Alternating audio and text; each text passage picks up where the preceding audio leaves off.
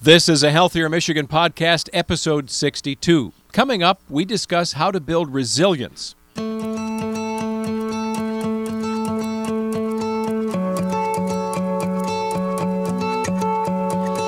Welcome to a Healthier Michigan podcast. This is a podcast dedicated to navigating how we can all improve our health and well being through small, healthy habits we can start implementing right now.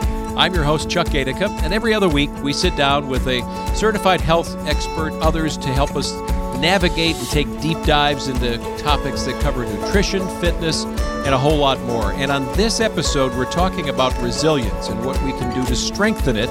With me today is a sales executive at New Directions Behavioral Health, Alejandra Juarez. Good to have you with us, Alejandra. Thank you for having me. Glad to be here. Well, I'm glad you're here because you've got so much in your professional life where you kind of surround the edges of behavioral health with new directions in your position in sales. And I know that you are deeply passionate about this idea of treating the whole person. And um, for goodness sakes, in this era we're in now, where we're moving through this new pandemic era, we're all kind of asking questions about ourselves, our family members, our kids. You know, how do we stay resilient when we're facing issues that we're all facing. But this is interesting because you've got a unique family background where you have yourself had to deal with integrating, you know, behavioral and physical health care all in the same way. So I want to let you share some of that story because I think outside of your professional life, what you've experienced personally really does set the table for this discussion about resilience and behavioral health. Yes, it was an interesting situation where at the beginning of my career, while I was focusing on medical benefits and overall health, my family was confronted by a diagnosis of multiple sclerosis for my mother. Mm. And that really made me clearly see how overall health is so deeply tied to emotional well being. And although there's a lot that we could all read about statistics about mental health and that connection to overall physical well being, to have it unfold in front of your eyes just lends a very unique perspective and, and really helped me in my professional development connect the dots between physical health, emotional health, and how individuals navigate difficult journeys in their health. So, how young were you when you learned of your mom's diagnoses? Well, I was in high school when my mom was diagnosed. Mm-hmm. But as I began to grow as an adult and have more ability to recognize the challenges that my family was confronted, I just started to notice more of that connection. And in my experience, really began to see that perhaps the challenges my mom was facing were not just ones of a illness diagnosis, but of an emotional stressor that she was also having to grapple with. And, um, you know, of course, being in the medical field as a consultant for medical benefits, telling this story has been incredibly important to being able to demonstrate to the communities that I've served how that link is so intertwined and, and how we really can't speak of treating illnesses without addressing emotional well being. Yeah. And, you know, it's so nice of you to be willing to share this story because your context, while it may be different for a lot of us, I watched my mom and dad go through separate situations I've shared before on the podcast, lost both of them last year to separate illnesses, but my mom was Alzheimer's. And over the course of about six and a half years, you see similar things to what you're discussing, you know, in a, in a, whole different context with MS.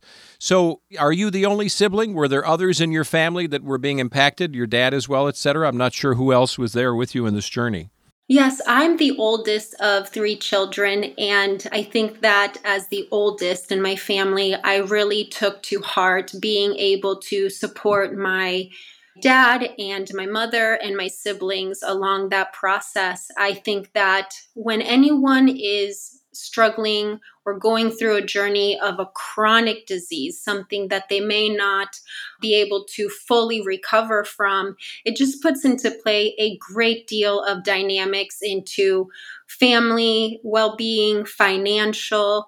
and uh, everything that really is impacted when illness is driving some of those family dynamics. Yeah, and you know, it's interesting to me that we tend to think of storms of life that kind of pop up you know, and they're all fast moving and they move through and then they're done. But that's not the case for every family. I mean, it's uh, it really is that something that storms can come and sit a, a, while, you know, and just kind of spin around, and you're living with them for years. Some do move through and they cause damage in, in a family life or in your own resiliency, and then they move on.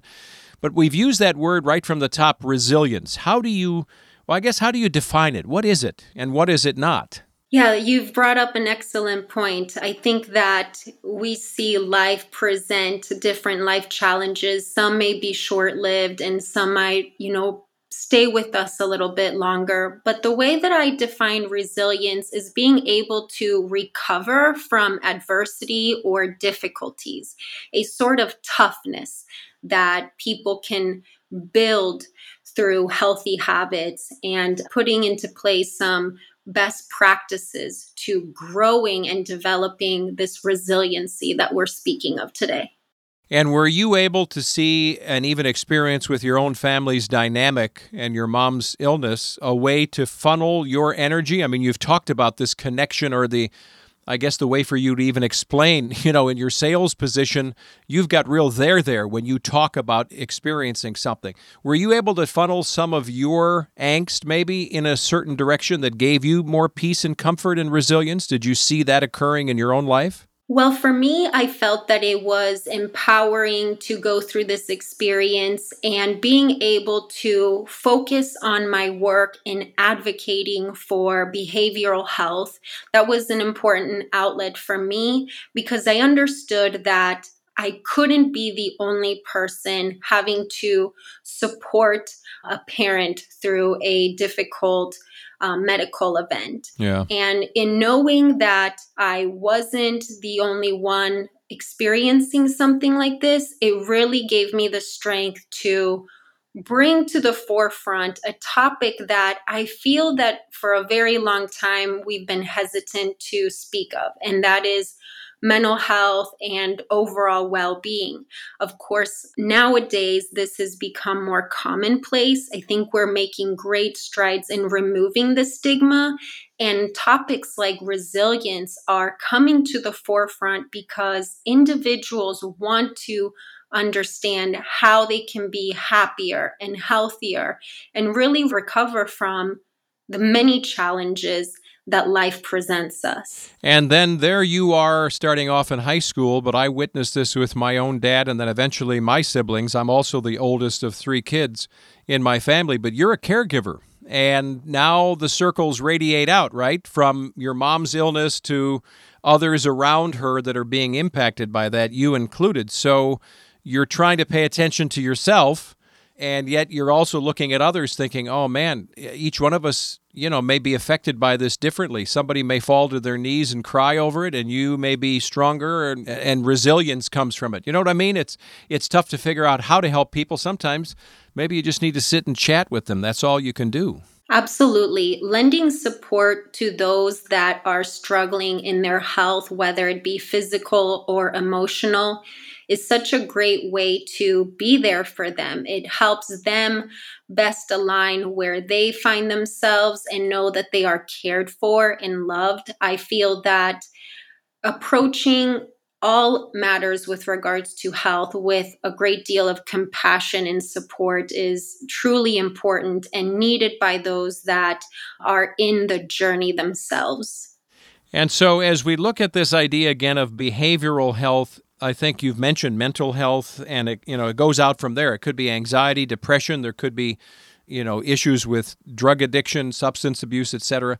But behavioral health in today's world has that taken on a, any kind of different meaning, or is it a broad category that's the big umbrella over a lot of different things? Yes, you know, to simplify the definition, it's an umbrella term that covers mental health and substance use.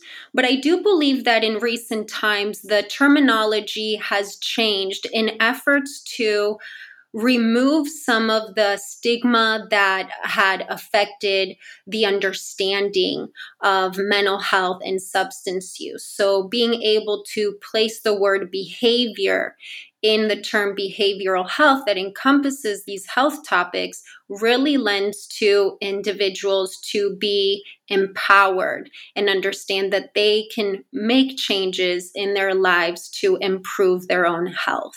So, resilience is good for us to build. It kind of reminds me of the idea that, you know, I need to go do some sit ups or push ups or something as part of my workout. How do we look to build resilience in our life?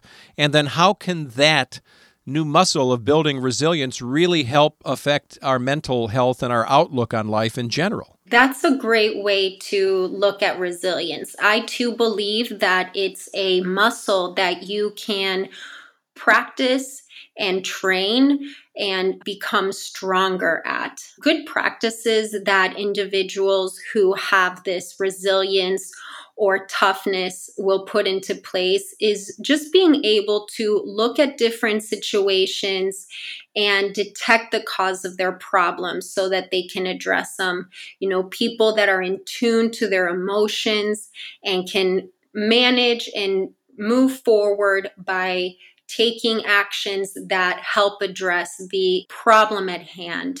Of course, you know, being able to stay calm in stressful situations and being realistic about the challenges that we face are great characteristics of resilience.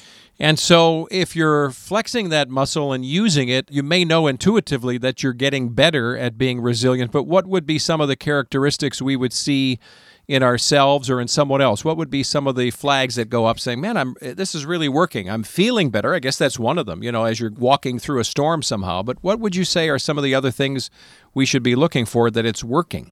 Well, I think that when someone is presented with a life challenge, if they are able to trust themselves as they navigate that challenge and see the positive in what they are confronting and know that they'll make it out the other end, that is a good sign that you are building on your resilience. You know, to trust themselves, to give themselves the empathy that is needed to navigate through those challenges is of great importance and be able to motivate themselves. I think that, you know, when difficulties arise, it's very easy to, you know, take a step back and say, you know, why try? Why move towards in this direction?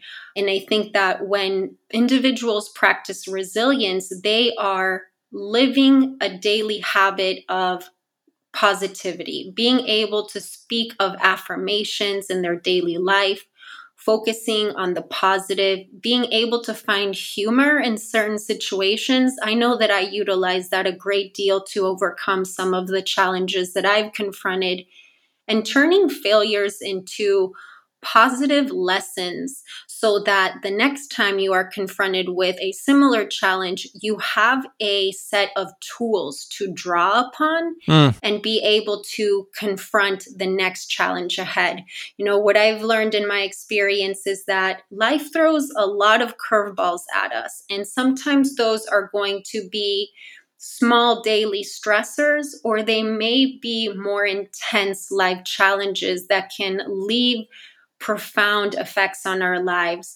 All of those requiring us to be resilient and stretch us to different degrees.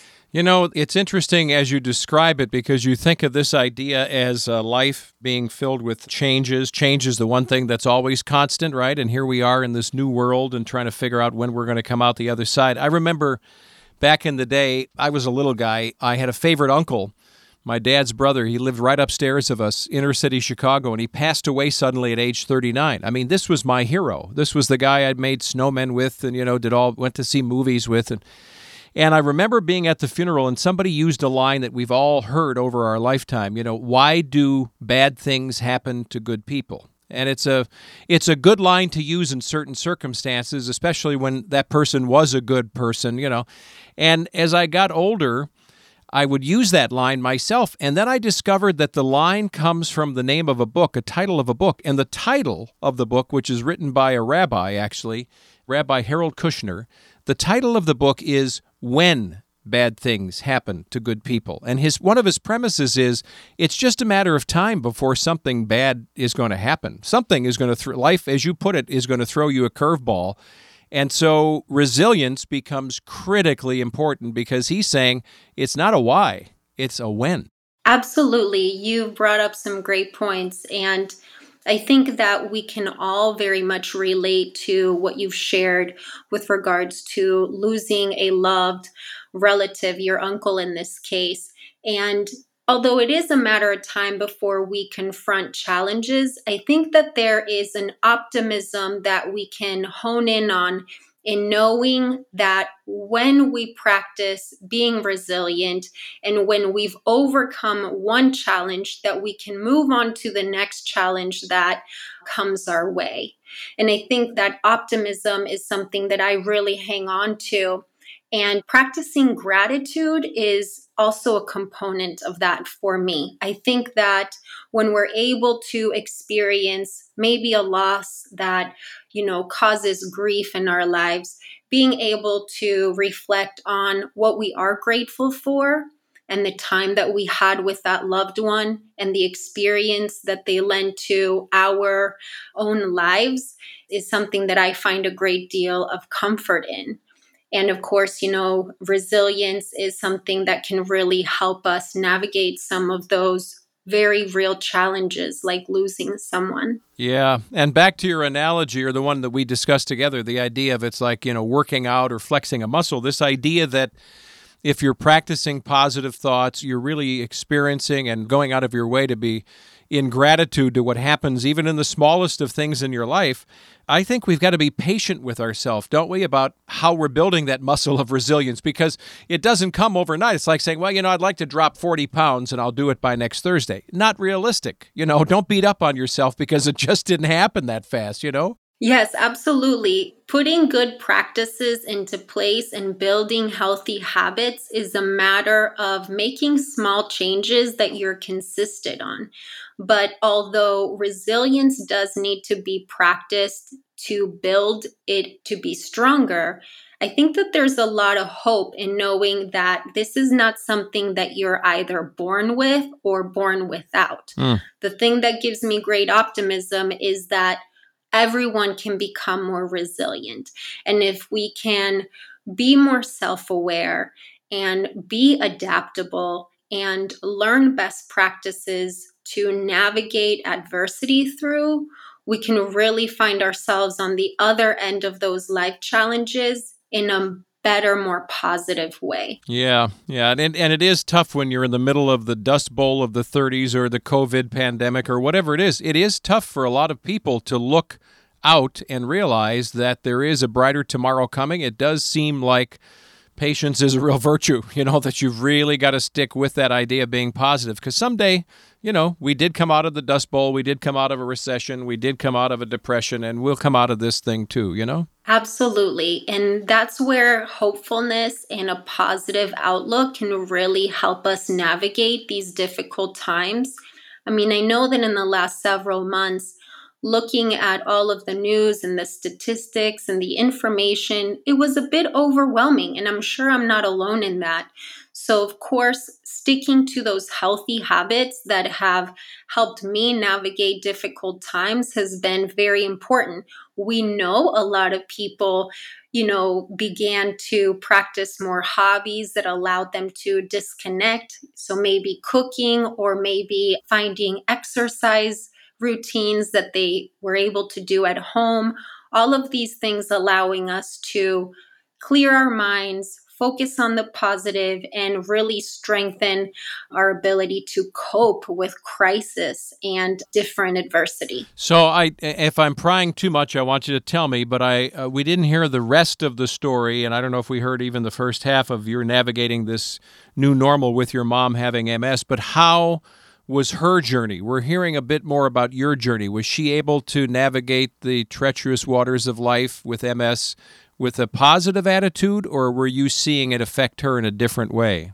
That's an interesting question. And I think that with regards to any chronic illness, you're going to have an ebb and flow of how you're doing physically, how you're doing emotionally, and no day may be the same as the last. Mm-hmm. So I think that since MS is a condition that lends to a lengthy journey, I would not be able to classify it as one. I just know that with this condition, there's just a great deal of physical challenges. And those physical challenges do present different emotional challenges themselves. So um, my mother's doing well, but of course, this is something that she's going to have to continue. And I just feel very lucky that in my professional experience, I've been able to learn so much about that mind and body connection mm-hmm. so that I'd be able to be a better support to her in this lifelong journey that she is now going to be facing. And can we touch on that a moment? It, it's not necessarily related directly to MS or, or Alzheimer's or any specific disease, but the idea that there is a connection between mind and body. So even if your body or vice versa, some diseases attack the mind, if one of those components is suffering, there are still ways to bolster.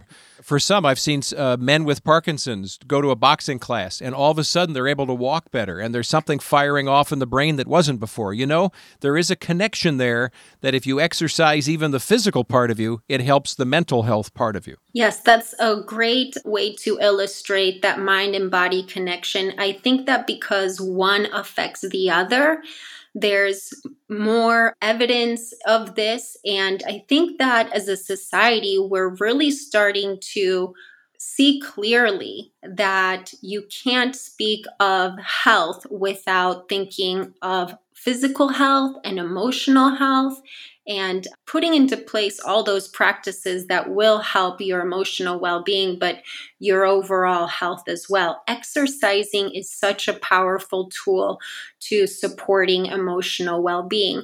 I'll share that running is one of my favorite things to do when I feel elevated stress in my life. So perhaps I have a big project up ahead, or perhaps there's a life event that happens.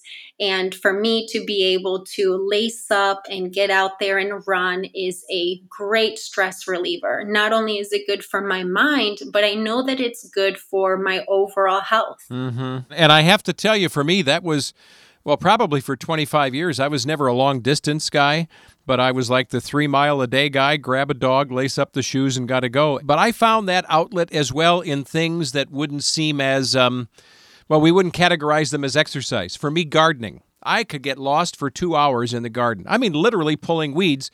And when I'm done, I'm like, wow, that was great. And it's just my thing, right? I mean, I know it's a lot of other people's thing too, but it doesn't always have to be the physical activity as much as it is letting your mind sort of, you know, drift away. Absolutely. And we have a wonderful setting here in Michigan that allows us to go into nature and just be able yeah. to spend some time de stressing and removing ourselves from our daily environment and finding an escape where we might not have to, you know, go on a very lengthy hike, but we do know that spending time in nature or outdoors, or like you shared, gardening, has shown significant improvements in individuals' health. It's funny, we went down that uh, path, forgive the pun, but tomorrow morning my brother is in from up north, and the first thing we're going to do is meet at 9 a.m. and go for a walk. It's either Maybury State Park or Kensington Metro Park, you know, just to connect and just to go out and just to chat and that. We could do it in my family room, but why not get out there? You're right. We live in a beautiful state, and sometimes we take it for granted. Yes. And, you know, like I said, it's the landscape that we have. Many of these areas to explore are in our own backyard. And having the opportunity to be near the water is another thing that I certainly don't take for granted living in Michigan. yeah. I've lived in a landlocked state before, so I certainly think that there's value in being able to see different aspects of nature. And the reality is is that I even sometimes just like to sit in my own backyard and look at some of my own efforts in planting and gardening and being able to find a reprieve from daily life in that process. Yeah, and you're bringing it back home to the idea, as we've discussed a little bit today, that it can be in the little things. You know, I think so many of us, I have to admit that sometimes that's the case for me, but I think I've met people that everything that's going to give them a release or they're going to look for has to be this grand la la, you know, this big moment where the sun comes out after the storm and it's on, there's a rainbow. And well, no, maybe it is just sitting in the backyard with a cup of coffee and, and looking at the birds. You know, I saw a hummingbird today and I,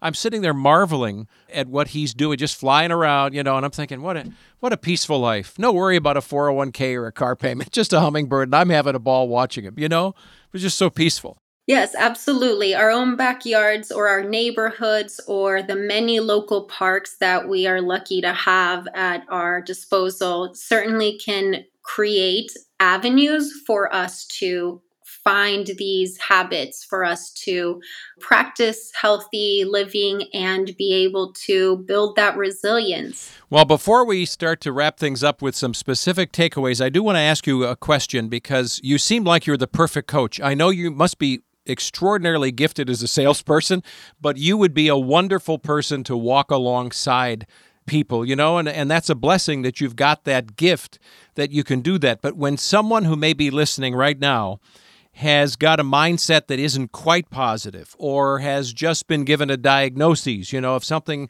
critical in their life, how do you shift? What is your suggestion as to how somebody stops and literally shifts so they can get on that new path to resilience? Are there tricks that you can imagine that we can use, or, or you things that you've witnessed in your own life, experiences that can help us downshift and move on to something more positive? Well, it's interesting that you ask that because I think that for me professionally and in my pursuit to be someone who is supportive to others who are facing life challenges, I think the best thing that we can do is listen. Mm. I think that if we listen to those that are confronted with a life challenge and give them the space and room to really explore their own feelings about what they're going through, you'll be able to maybe not necessarily tell them something that they need to do, but uh, give them the space to share in their emotion or share in the difficulty that they're experiencing. And I just think that there's no greater skill than listening thoughtfully so that people can express what they're going through. No, that's really great advice because I know as a type A guy, I'll just admit it, that often listening can come off if it goes on for a while as being a bit on the boring side where I think I need to mansplain. You know, I need to step in and go, listen, listen, here's how I would fix it, right? and it, it is the way I'm wired. And having five kids, I know that they look to dad sometimes for advice, but I've also learned in my lifetime to dial that down and listening. It's far more powerful. Yes listening is powerful. And that doesn't mean that we're not going to perhaps share in our own experience with someone who has approached us to find support. But I think that it is important to being able to fully understand the place that someone may be coming from. You know, I'll share with you that I recently went through a loss within my family. And many times before that, people had reached out to me sharing in their own grief and loss. And I knew in those times when I had not yet experienced grief in that way or a loss in that way that all I could do was listen. Because sometimes you just don't have enough perspective to give the best counsel and to really understand what someone's going through. So, for me, when I've been unaware of what someone really is going through, or when someone goes through something that I myself am not familiar with, I just go back to listening and providing words of support, you know, just reminding those individuals when appropriate that things will be better and that every day can be different and that there are things that they can certainly do to arrive at a better place. Well, I think you gave us a big takeaway there. And Alejandra Juarez, uh, I know that you must be a masterful sales executive, but I'm telling you, when you step into Alejandra Life Coach, you need to let me know because you are also a masterful encourager. You just are gifted in that department in life. So I hope that you exercise that muscle with others in your life as you're sharing with us today because you're a joy to talk to. Well, I appreciate that so much. And it is my pleasure to be able to find myself in a situation that through my own experience, I am able to share with others support and empathy and show them that there is a way to overcome some of the challenges that life presents us with. Well, thanks so much for your time today, and I hope you will be well and your family too. Thank you so much. Thank you for allowing me to join you today. Oh, our pleasure. Alejandra Juarez, who is uh, a sales executive with New Directions Behavioral Health, but as you heard, she needs to be a life coach. She needs to help us all out. We're glad you were with us today. Thanks for listening to a Healthier Michigan podcast. It's brought to you by Blue Cross Blue Shield of Michigan. If you like our show, you want to know more about it, check us out online, ahealthiermichigan.org slash podcast. You can leave reviews there, ratings on Apple Podcast or Stitcher. You can get new episodes, old episodes on your smartphone or tablet, and you can subscribe to us at Apple Podcast, Spotify, or your favorite podcast app. I'm Chuck Gaidica. Be well.